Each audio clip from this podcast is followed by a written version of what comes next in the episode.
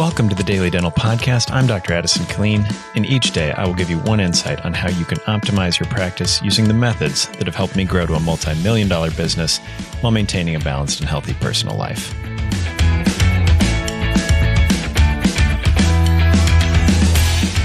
Good morning. So, once recently, I actually had to let a staff member go, and that's not super fun. Unfortunately, the staff member was just not uh, taking care of their job duties. They weren't living out the core values and they were breaking some some significant rules. And it wasn't a super big surprise to them, although uh, it was somewhat shocking to uh, some of the other team members. Now, the team members that worked closely with her were not super surprised by this because they had realized she was not living out the core values of the practice. But it is often good, and it's good to remember and evaluate these team members uh, with a certain frequency or cadence about how they are doing on their core values in living out those values in the practice.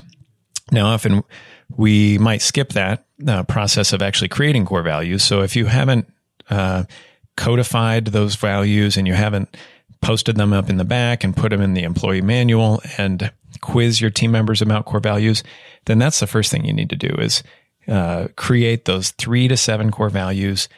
And when I talk about core values, I really think the best way to go about it is if I'm gone and a patient has a problem or a team member has a problem, how is how are you going to answer that question? And you should just go back to the core values. And if if you say, well, you know, we didn't have a fantastic guest experience, so I um, I gave them a $15 gift card and I just promised that I would talk with the doctor and we'll fix it. That's fantastic guest experience.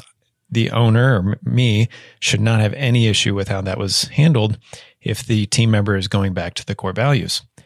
Now, one way to e- evaluate the core values um, for each team member is to have a sheet and you ri- write down each of the core values, and then you have a numeric one through five or one through 10 and basically every couple months go through and uh, it's kind of like a performance evaluation and just say how is each team member living out the core values in the practice? One through five and go through. And you know they should do that themselves and you should do that with them so that they understand if they think they're living it out as a five and you actually think it's a three you need to let them know and know like well in this instance I saw you doing this and that's why I gave you a three. Whereas if you were to go up to a five, then I would have seen you address that problem this way. So that's just one way to constantly reinforce the core values, make sure everyone's on the same page.